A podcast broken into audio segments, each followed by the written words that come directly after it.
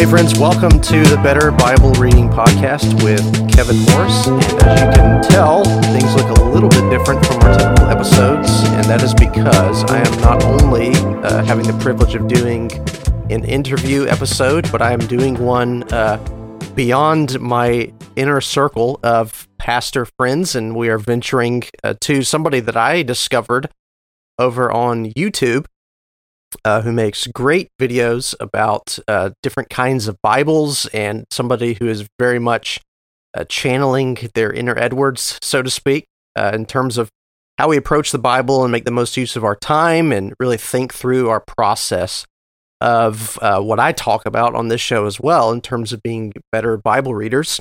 And so, as many of you know, we've been beginning our study with Peter Van Mastricht in theoretical practical theology and I would be a poor teacher and friend if I did not take the opportunity to speak of Edward's connection to Peter Van Mastricht. We talked about it just for a moment earlier on previous episodes. Uh, but with that being said, uh, you would want to hear it from somebody much better than I and somebody who can uh, articulate it better than I can as well. So I am pleased uh, to welcome to the show Dr. Matthew Everhard. Thank you so much uh, for joining us today. How are you doing? I'm very good. Thank you so much for having me. I'm really thrilled to be able to talk about Edwards, of course, which is one of my passions and joys, and also to talk a little bit about Van Mastricht as well. I think that's a really cool uh, little bridge of connection there. Yeah, absolutely. So if you don't know, um, Dr. Everhard, he is a pastor of Gospel Fellowship PCA, which is up in the Pittsburgh area, not too mm-hmm. far outside. Um, he is also um, an Edwards scholar, which I'll let you talk about that definition of scholar. I really appreciated that point you made not too long ago about that. Uh, but scholar in, in the formal sense, because this is somebody who has actually written about Edwards, and we'll talk about that as well in terms of his uh, new book. Um, but he's also a YouTuber, for lack of a better descriptor. And as I mentioned, um, great things on his channel in terms of comparing different Bibles and the things that I talk about as far as highlighting and note taking and wide margin Bibles and all of that. This is really uh, somebody who's leaps and bounds ahead of what we have scratched the surface on. So I'll put all of the uh, appropriate links in the description of this uh, episode so you can either find it on the YouTube or you can find it at betterbiblereading.com uh, whenever you look at the, the blog page for this episode. Uh, but yeah, really excited for all of the things that you're uh, bringing to the table. I tried to jot down all the books that you have available. Uh, Hold Fast the, tr- the Truth, uh, Westminster Confession of Faith commentary, Undeserved, uh, Christ Our Supreme Joy, Unknown, Edwards Theology of, of Joy, children's catechism. I mean, you really uh, got a little bit of everything. And uh, was there anything I left out besides your your new book? Uh, maybe I don't know. um, probably of, of, those things, maybe hold fast to faith. My commentary on the Westminster Confession might be helpful to some, but you know, if you're tuning in and you're anywhere near Pittsburgh, we'd love to have you come to Gospel Fellowship PCA. We're a Bible believing Reformed church, and uh, love to have you. We have services at 8:30 and 11, so just like to throw that out there. Yeah, great. And by the way, uh, you can actually check out uh, Pastor Everhard's sermons, uh, which I've seen on his YouTube channel as well. So, uh, yeah, if you're in the Pittsburgh area, please uh, check that out. Uh, obviously, you all understand the segue that I've made, which we're connecting the dots, so to speak, with Van Mastricht's theoretical practical theology. we've been spending time very, very slowly because we've been starting out with his best method of preaching, and there's some wonderful insights there. So, you know, we haven't even really dug into his theology proper. Uh, but on the back of the book, with Edwards being uh, referenced and even given the, the plug, so to speak, about uh, Peter Van Mastricht's uh, supremacy in terms of a of a theology compared to other people. Um, I want to I want to connect the dots there, but maybe the best question that I could ask you uh, would really be uh, dealing with Edwards first, and then bringing him into the conversation with Mastricht. So, obviously, I mentioned uh, you're an Edwards scholar. I mean, my goodness, you're wearing an Edwards hoodie, so that's right. You you are really really the man for the task here. Uh, so I want to ask. I don't even think I know this. The answer to this question is, what really led you to become interested in Edwards? Was it the stereotypical uh, "sinners in the hands of an angry God" excerpt that you had to read in school?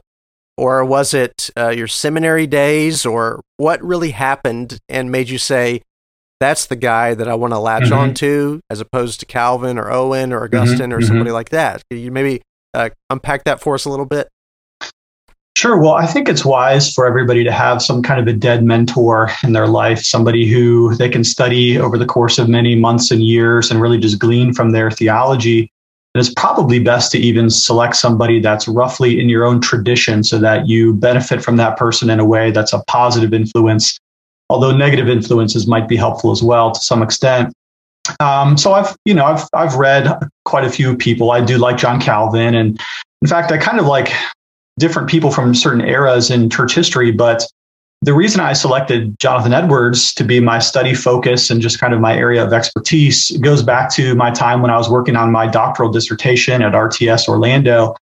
And I remember um, that the dissertation advisor, a guy called by the name of Steve Childers, he told us in the dissertation seminar that we should select a topic that could not only capture our attention for three or four years or however long it took us to work through our dissertation material, but something that might motivate us so deeply at a really profound level that when somebody did our funeral many years from now, they might truly and rightly say that that studying this topic changed your life forever. And so I was looking at my own life and uh, realized that I was a person with a great amount of stress. I tend to be wired very tightly, I suppose, just by nature. Um, so I was feeling stress everywhere in my pastoral ministry and in my home life. Not that either were bad, it was just so much to do and so many responsibilities um, that I really wanted to narrow in on the topic of joy in the believer's life. And so, probably like many people who read Edwards today, uh, John Piper was the gateway drug that kind of introduced us to some of the major um, themes of Jonathan Edwards. And so, from reading Piper, I decided to start reading Edwards yes, I had read Sinners in the Hands of an Angry God in high school. But uh, what I really started to do with Edwards is to narrow in on the topic of joy in his writings. And so for uh, the months and year or whatever that I was writing my dissertation, doing the study for that, I went through most of Edwards's major treatises, combing through them, looking for themes of happiness, gladness, joy, rejoicing, those kinds of terms, and then trying to locate them in Edwards's doctrine of the Trinity, especially, and then making application to the life of the believer. So my dissertation uh, ended up becoming, uh, I forget the exact title, something like A Theology of Joy, Jonathan Edwards, and Eternal Happiness in the Holy Trinity. And then that dissertation uh, was eventually published as a book by John, uh, the JE Society or the Jonathan Edwards Society as a paperback. So you could get that dissertation if you're if you're interested.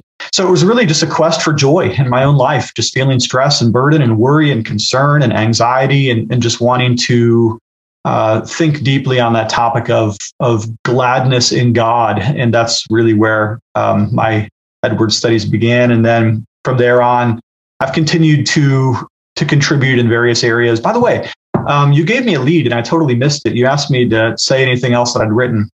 I do want to mention something that we can give away free to listeners today. Maybe you're planning on saying this later, but there's a new book coming out called The Miscellanies Companion Volume 2, which is a study of Jonathan Edwards' Miscellanies notebooks. And uh, we're giving away my chapter for free as kind of an appetite wetter.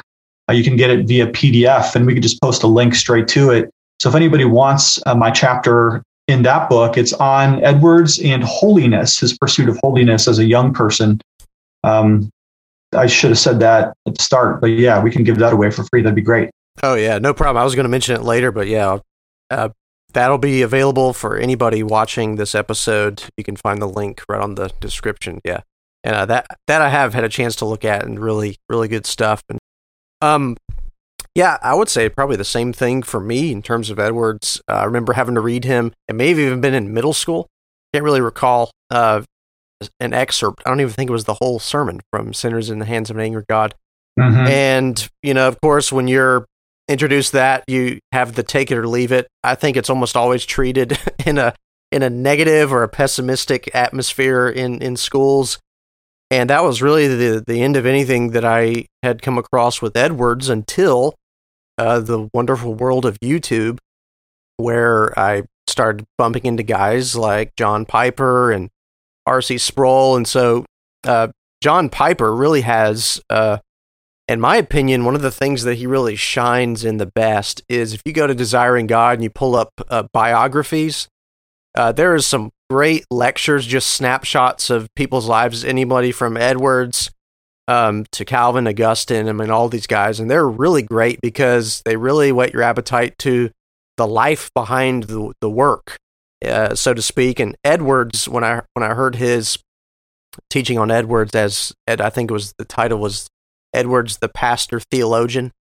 Um, really good stuff, and of course, later on, my time in uh, going to Ligonier.org and other places, uh, you got guys. I just I grabbed a couple things I had at the house. Uh, Jonathan Edwards uh, by Stephen Nichols. You can mm-hmm. find that teaching series for free. This is probably my prized possession because I put out not too long ago online that I was looking for uh, the Rational Biblical Theology of Edwards, which is written by uh, R.C. Sproul's mentor, the late John Gerstner. And uh, our previous pastor at our church, when he found out I was looking for it, he said, Oh, yeah, I have that. You can get it. And then I open up the front cover and it's written and signed to him by Dr. Gerstner. And he's like, Oh, yeah, he was my professor. And he's like, Oh, yeah, I used to go to Ligonier when they were still up in Pennsylvania. And so you have all these connections. So uh, this book really introducing you to some of the theology of Edwards.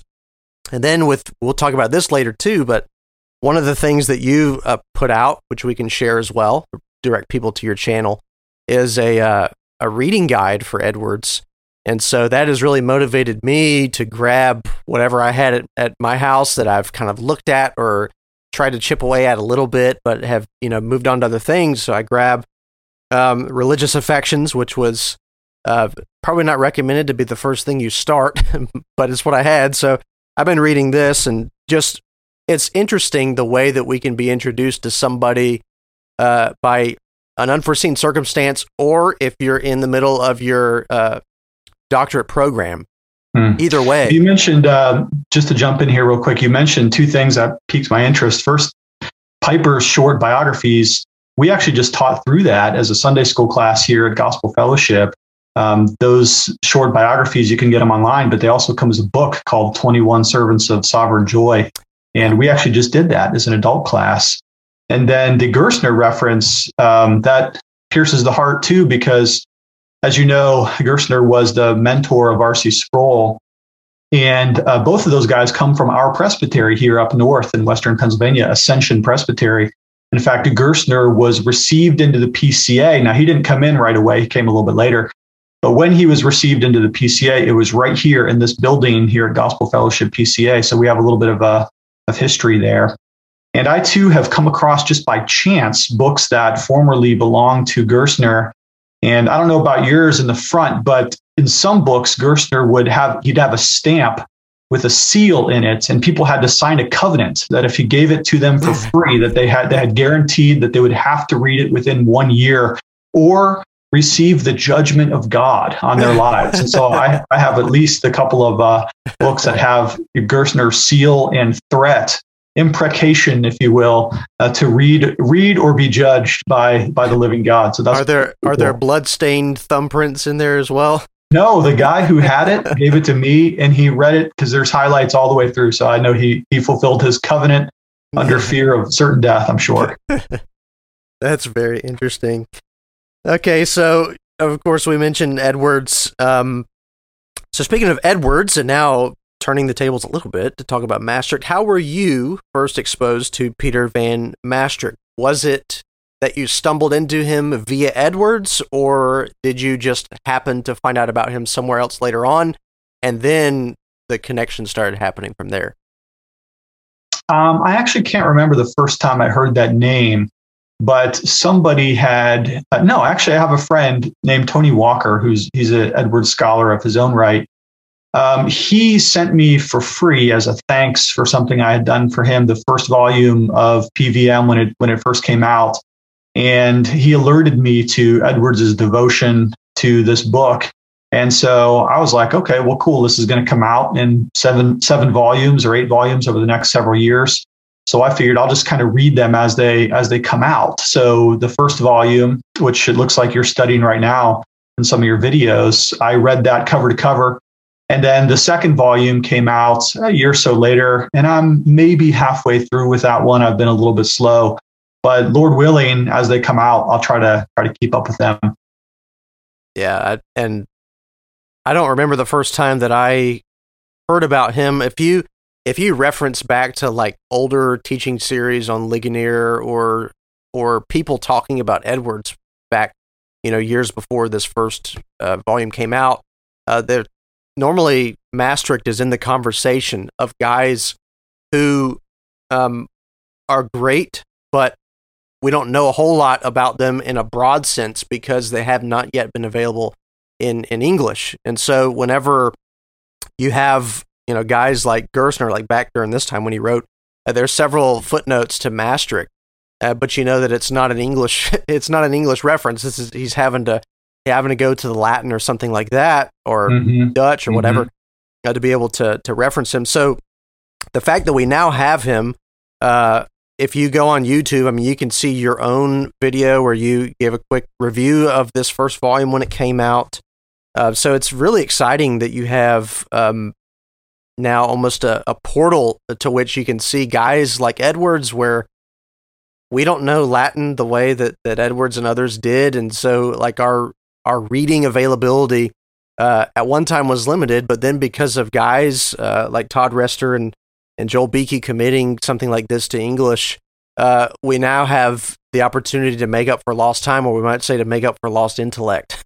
and so now we can really see uh, the man behind the man, or as as we say often, uh, standing on the shoulders of giants. As giant as a man of as Edwards was, uh, he didn't dream up everything out of out of thin air. Of course, he's going to the scriptures, but he's also leaning on people like Mastricht and others. Uh, and so the fact that we have something like this now uh, really is great uh, because you know I'm a huge advocate of uh, read what we can, be selective, but when something is really endorsed by somebody like Jonathan Edwards, you you want to perk up your ears and, and pay special attention to it uh, mm-hmm. for sure probably another another question we could pose. Um, I mentioned it several times already. Uh, let me read it. Uh, I, I, read it a couple episodes ago. Uh, I'll read it here. So Edwards is speaking. This is that uh, classic endorsement on the back of the book. Edwards is speaking about Mastricht's book. He says, as to the books you speak of, Mastricht is sometimes in one volume, a very thick, very large, thick quarto, sometimes in two quarto volumes. I believe it could not be had new under 8 or 10 pounds. Turretin is in three volumes in quarto and would probably be about the same price. They are both excellent. Turretin is on polemical divinity, on the five points, and all other all other controversial points, and is much larger in these than Mastricht, and is better for one that desires only to be thoroughly versed in controversies. But here's the key part. But take Mastricht for divinity in general, doctrine, practice, and controversy, or as a universal system of divinity, and it is much better than Turretin or any other book in the world, excepting the Bible, in my opinion.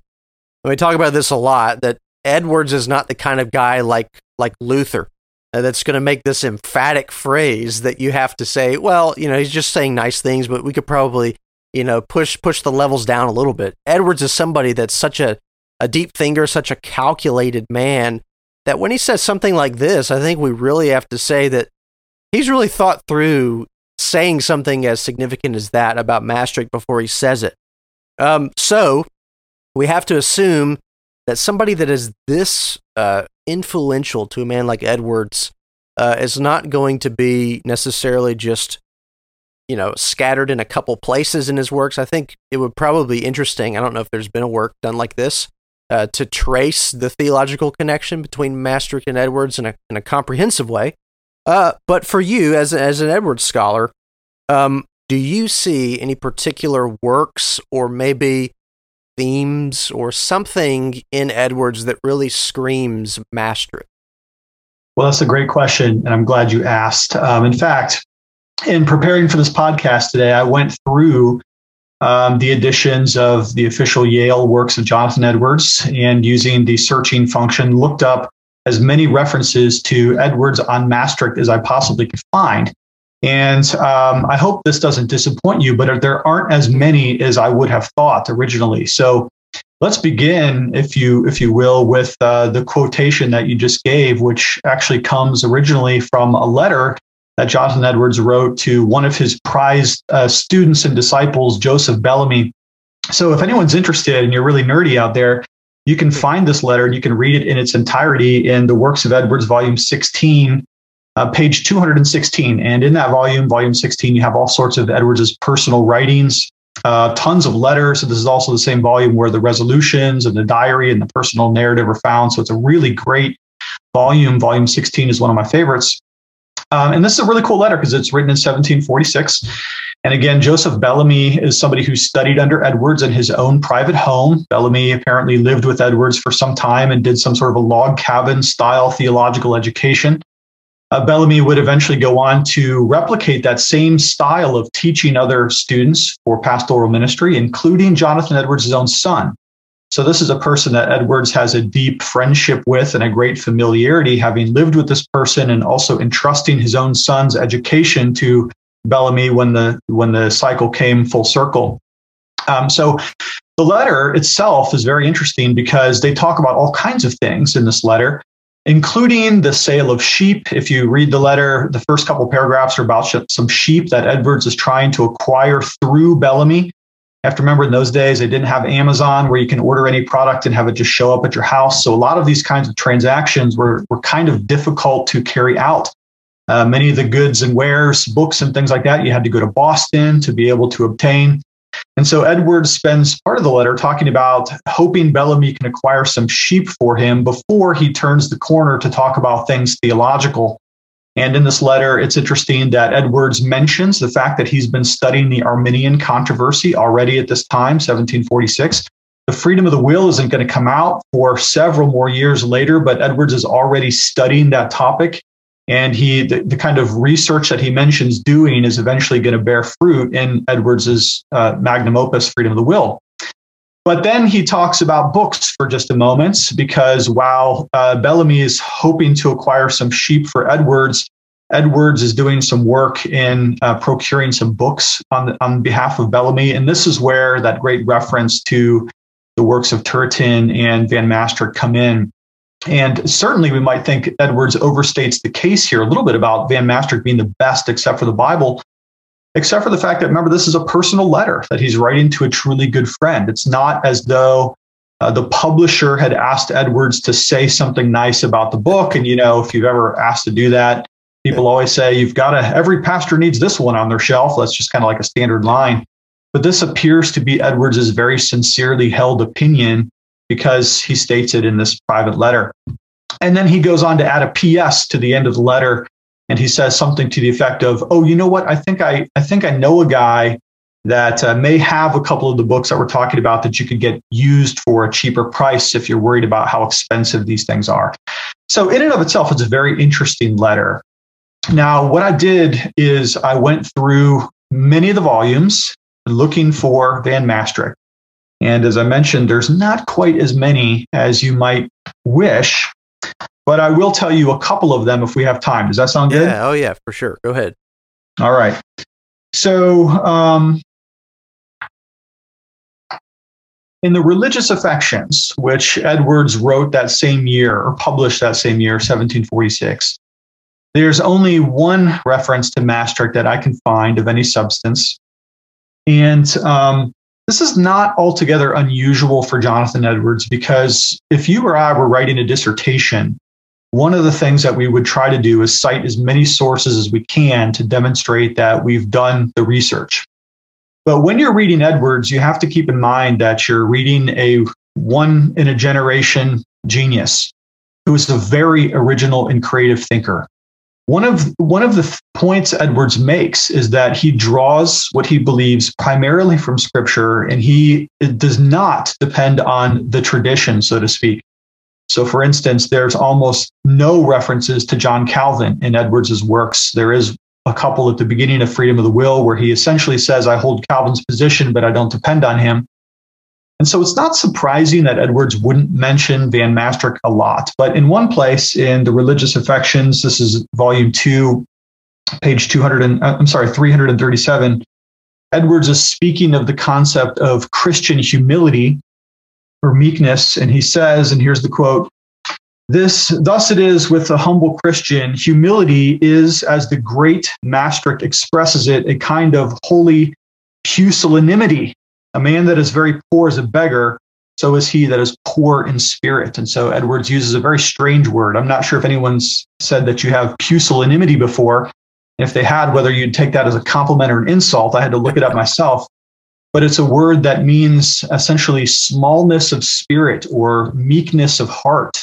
And Edwards says that he draws that, that term from the works of the great Van Mastricht. And of course, in Religious Affections, Edwards has a lot to say about meekness and charitableness and um, love as true expressions of what a really, truly converted person is.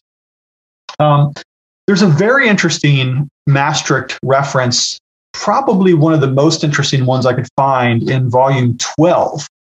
Uh, volume 12 of the official works is Edwards's ecclesiastical writings. And here he's talking about communion. Now, for, for those of you who may not know this, it was the communion controversy that got Edwards fired from the Northampton church. After 23 years of being their pastor, Edwards got fired over the communion controversy. Now, um, Edwards had inherited a system from his great or from his grandfather Solomon Stoddard, in which Stoddard had essentially an open communion practice, which in itself was controversial in its day. Solomon Stoddard allowed most people to come to the Lord's table, even if they had not joined the church in full membership with a, a, a verifiable statement of conversion before the elders, which was standard practice in most Reformed churches that you, that you would be uh, necessarily a, a communicant, a full communicant. Edwards doesn't like that, and he wants to roll it back to a, a more strict or a more strident testimony of faithfulness so that communion is only received by believers and not the open communion style that his grandfather had had. Now, this becomes a great controversy between Edwards and Northampton because once you open it up, it's a little harder to close that gate back again. And so in volume 12, his, his main document on communion, he cites Mastricht in a way that um, is is a definitive statement on Edwards's view for the Lord's Supper here, and it has to do with the question of whether Jesus, at the original Lord's Supper, permitted Judas Iscariot to participate in the Lord's Supper or not. And that's a key point. Because if Judas admitted, uh, I'm sorry, if Jesus admitted Judas to the table, then that would mean that Jesus knowingly allowed an unbeliever, in fact, one who is condemned to perdition, to participate in the sacraments. But in the Gospels, it's not entirely clear as to what point Judas leaves the room as Jesus is distributing the Lord's Supper. So, here in this document, at a very poignant moment, uh, Jonathan Edwards cites Van Mastricht as stating that in John's Gospel, it's the clearest in terms of the chrono- chronological sequence of events. And according to Mastricht, John's Gospel indicates that Judas departed before Jesus officially gives the Lord's Supper with his words that would become the words of institution. Mm. So Edwards then citing Mastricht, who cites the Gospel of John, Edwards then defends his position on communion only for communicant members with a proper testimony of saving grace. And this controversy, of course, is what's going to eventually cause him to be expelled from the Northampton congregation. Now, I've got a few other citations that I could mention, but uh, anything there pique your interest? Yeah, I think it's interesting.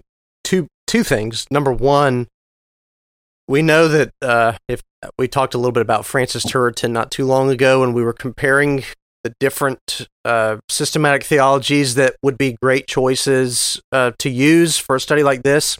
I think it's interesting that somebody like Turretin, who Edwards also references in that little quote in the letter, is known for his skill in polemics. So if somebody wants to make a really tight distinction about something as important as the Lord's Supper and is known for their skill in that kind of thing, you would you would expect somebody like Edwards to lean on him.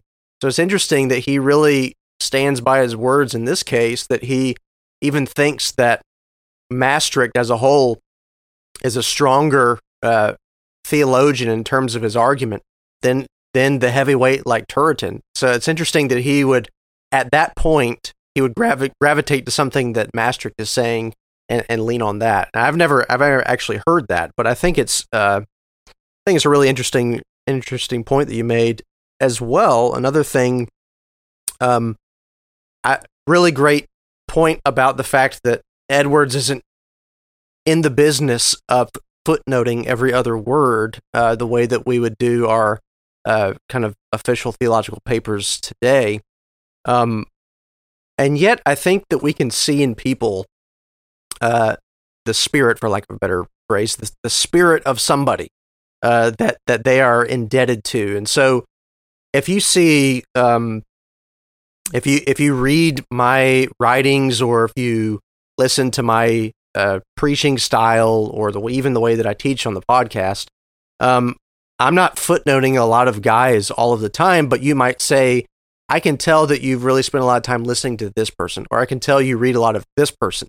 And it's kind of the, the ethos of the way that you uh, dialogue or the way that you structure your arguments. And we could maybe say the same thing about Edwards. I obviously have not read uh, even close to what you have in Edwards, but I think the point of him saying that about Mastricht, as you point out, doesn't necessarily mean that you're going to have um, you know, every quote from Mastricht is one point of his favor type thing to where if he really says this about Mastricht, you should expect 5,000 footnotes, you know.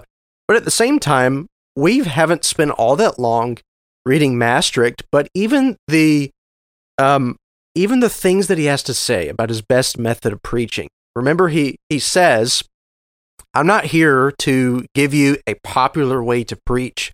I'm here to give you what I think is the best method because it seems to care for God's flock the best. And here's why you should care about the way you do illustrations. Here's why you should care about whether or not you use a three point sermon. Don't be an orator whose goal is to uh, to hide your your gotcha moment until the end. You know, preach in a way that's going to be beneficial to the people. And we could see that general principle playing out for Edwards in the controversy of the Lord's Supper. If Edwards really cares about the church, he's going to go against what is popular in favor of what he thinks is the best thing for them. And, you know, maybe you could say that's a stretch to try to make that connection, uh, but I think that somebody who is as well read and even goes to the trouble of citing him at that point about the Lord's Supper, I think you can say that the, the ethos or the the mindset or the spirit of his teaching is is a lot in line with some of the things we've read about Mastricht, even though we haven't even gotten to stuff about the Lord's Supper yet. Mm-hmm. Yeah, well, Edwards clearly believes that the real authority is the Word of God itself. And so when Edwards backs up his positions on all things, he cites the scripture as the ultimate authority. But if you're looking in Edwards's writings for references to the creeds or to the confessions, of course, I'd be very interested in what Edwards said about the Westminster Confession of Faith and things like this. But the fact of the matter is, he does not cite them very often. In fact, it's um, far more common for Edwards to cite an opponent that he is dealing with than to cite a theologian that he thinks adds some sort of weight to the argument that he's making. Now, um, in the miscellanies, when we turn to some of Edwards's more private writings, we do find him referring to Mastricht again. But here again, it's not quite as much as we might have hoped. There is an interesting miscellany, miscellany number 160, in which Edwards is talking about the Sabbath day and in which which day truly is the Christian Sabbath. Now, just to frame up the context here, uh, for the Jewish people, of course, the Sabbath was considered to be from Friday evening, sunset, to Saturday evening, sundown. You have basically that day was recognized as the Jewish Sabbath. But we who are Christians, we celebrate the Lord's Day or the first day of the week, Resurrection Day. And so in miscellany number, number 160, Edwards is discussing the transition from, um, from seventh day observation to first day, uh, Lord's Day, the Christian Sabbath observance. And here again, he cites Van Mastricht as one who points out to him that um, that the transition seems to happen at the time of the resurrection itself. And so the resurrection I'm sorry, the miscellany says, I believe the abrogation of the Jewish Sabbath is intimated by Christ lying buried on that day, who was the Lord of the Sabbath, the creator of the world that rested from all his works and was refreshed on that day, is now held in the chains of death on that day. The God that created the world now in his second work did not follow his own example the Sabbath was a day of rejoicing, but Christ says, when the bridegroom is taken from them, they shall fast and mourn. And then he adds a note, see Mastricht, pages uh, 932 and following. So Edwards seems to be, of course, defending what we would think of as the Reformed view of first day, resurrection day, Sabbath observation. And he does so by, by way of appealing to Jesus' own death and resurrection. And he says the real day of joy then would be resurrection day, not necessarily the day that Jesus was lying dead in the grave. And so Edwards' point there is that it's Resurrection Sunday that ought to be the, the Christian holiday for, for the Lord's people. But, get, but again, it's interesting that he, he cites Mastricht as one from whom he can source that idea as a defense of Lord's Day Sabbath observation. Yeah, so it seems that he he uses the explicit citations sparingly, but when he uses them, they seem to be at crucial point. Not, I mean, I don't want to say crucial points as if anything isn't crucial for somebody like like Edwards, but but still, uh, it is interesting that he you can see that gravitation at those key moments in in the argument, and so uh, that's uh, really interesting. Yeah, that is interesting. And um, there's a couple other places that I wanted to mention really quickly here, yeah. and then maybe we can we can summarize a few things. Yeah. Um, when it comes to Edwards's private notebooks, which is an area that I have a bit of interest in, for instance, his book Notes on Scripture and his blank Bible. Um, again, we may find ourselves slightly disappointed that Mastricht is not mentioned more often, but there are several occasions where Jonathan Edwards will simply cite um, a page from Mastricht for instance, um, there's an entire sermon that Edwards preaches as a young person in volume 22, a sermon on zeal as an essential virtue of the Christian. And he makes a note to himself to one day preach a sermon on zeal because he's been inspired by something that Van Mastricht says. So we know that at least one time he read Mastricht and said to himself, I can't wait to preach on that topic. And so Edwards then goes on and he writes a, a sermon on, on holy zeal as being a virtue of, of the Christian. But in his blank Bible, where we, we might think that he would cite Mastricht more often, and instead, what we find is that uh, he's far more interested in a couple of biblical commentators, Philip Doddridge, uh, Matthew Poole, and then Matthew Henry. So when we're looking in his blank Bible, those are the three authors that he comes to more often than not. But again, in some interesting places, let me give you one nugget here in uh, Edwards' commentary on Genesis 1 1, the very first verse of the Bible, he cites Mastricht. And he does so in an interesting way because here in Genesis 1 1, he's, he's dealing with the name or, or the word Elohim, which, uh, for those who know a little bit about Hebrew, is a plural word with the word El or God as its root. And Edwards is commenting on the fact that Elohim is actually a plural, although it takes singular modifiers and verbs. And uh, there's been some discussion on whether or not that has any relevance to the doctrine of the Trinity, because of course the Trinity is the doctrine that God is one in being, but three in person. And so perhaps there's some connection there to the word Elohim in that it functions as one with a with a plurality of form. Uh, and so Edwards actually does take the position that the word Elohim connotes a doctrine of the Trinity, and interestingly enough, here, who would you guess that he cites? He does cite uh, Van Mastricht on this text, and he does so with with uh, with some force because remember, Van Mastricht's real contribution to academic theology was as a Hebrew professor. Now, of course, we think of him as a systematic theologian, but for most of Van Mastricht's teaching experience in the academy at Utrecht and other places where he taught, he he was a Hebrew professor. And so when Edwards cites Van Mastricht here, he's doing so as one of the premier authorities on the Hebrew language. And given that PVM also has uh, an expert overall comprehension of all things systematic theology, Edwards views Van Mastricht's insight into that word Elohim as being noteworthy. And so he writes that down in his blank Bible at Genesis 1 1. That's an interesting spot where he references him to. That's interesting. I, and uh, those of you who are fans of Geerhardus Vos, uh, somebody like Vos, who's uh, was noted. I mean, that they would say that he was so uh, incredibly gifted that he could have been plugged into any department at the seminary and done exceedingly well. Uh, but somebody that is known uh, very much for his uh, skill in the, the Hebrew and the other ancient Near Eastern languages, but then uses that in a way to develop his Reformed dogmatics or his biblical theology. And so that is interesting. Uh, those Dutch guys, uh, the noteworthy ones like Mastricht and, and Vos, have that heavy uh, giftedness in Hebrew, but then they utilize that for their systematic and biblical theological projects as well. Um, so you mentioned, um, Dr. Everhard, that you uh, you have read the Theoretical Practical Theology Volume One, which is the one we're in now. Um, cover to cover. Uh, why do you think that our listeners, apart from the arguments that I've been trying to make for the last month and a half, uh, why do you think that they should really invest the time in this book, even if it's not going through it with me, but just in general in your Christian life? We have to be selective about what we read.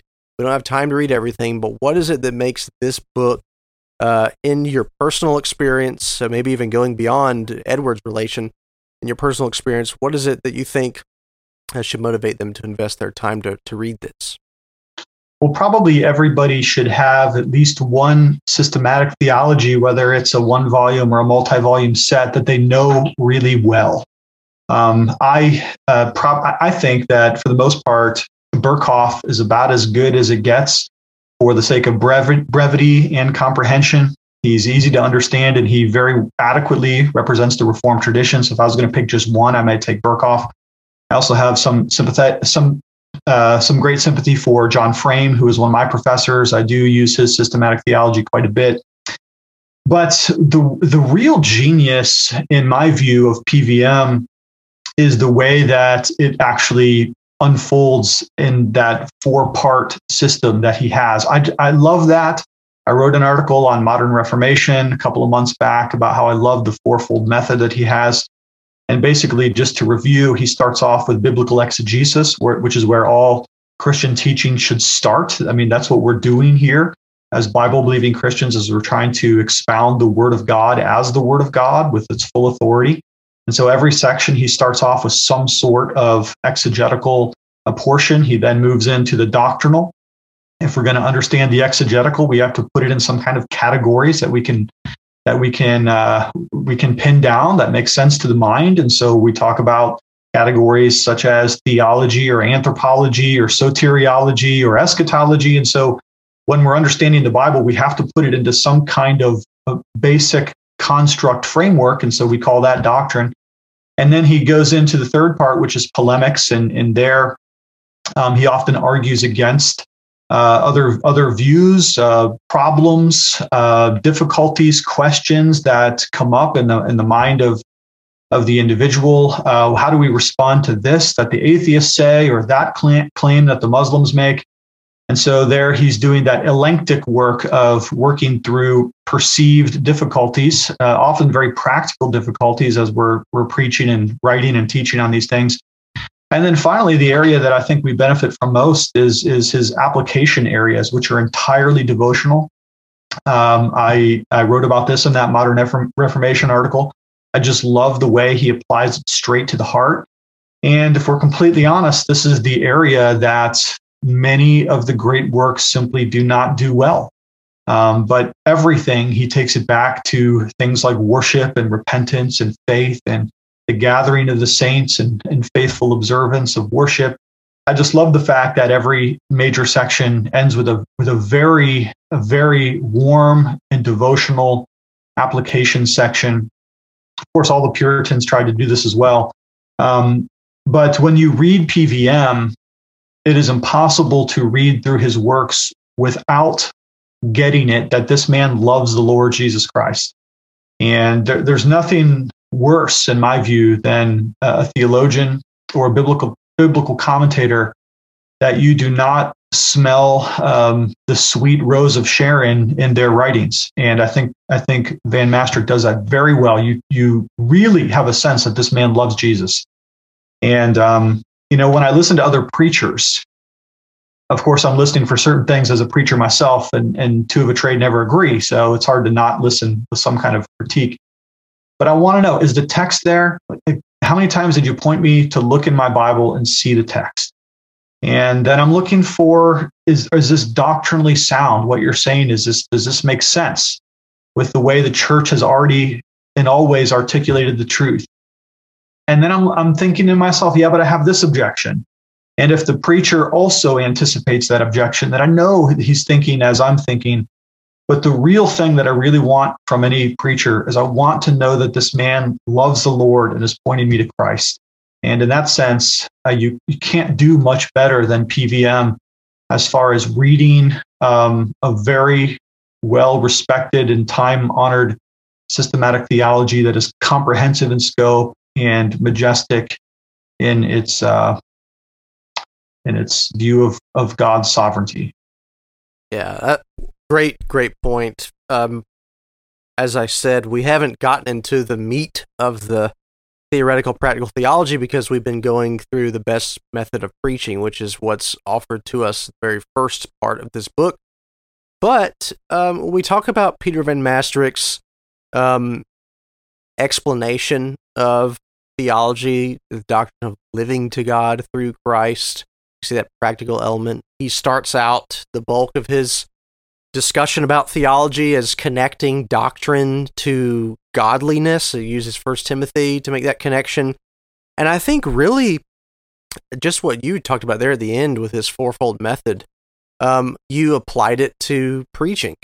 Um, it's his fourfold method as it goes through theology, but it's also directly connected to preaching. So I really think when we're reading this best method, best method of preaching at the beginning of the book, it's almost like a microcosm, or it's almost like a test case of his theology, uh, because he's showing us that these systematic things that we go through, uh, the Trinity, the Trinity, the impassibility of God, all of this, they're not abstract theological perceptions that we just transfer information from him to us in the brain, but they're supposed to have some kind of deep rooted impact in our hearts. And I think preaching is the great place to show that because he doesn't begin the book with best method of uh, giving a uh, I don't know a, a, seminary lecture or how to uh, be a better communicator in general, but it's preaching. It's it's that task of the pastor to articulate the word of God in an effective way that goes beyond merely a transaction of information. And I think so. Just the way that you explain that at the end, I think that's really, really helpful. And I mean, if that doesn't whet our appetite for Peter Van Mastricht, I, I don't really know what will. um, to close, I wanted to ask this question because I think it's really valuable to to round things off. And so, myself as the creator of betterbiblereading.com and this podcast and the uh, video course and everything that you can find over on the website. My goal is to present to you the Bible and to equip you with the tools to become consistent and joyful and to uh, save your time, uh, save yourself from you know spinning your wheels and, and wasting time and doing bad methods and all of that.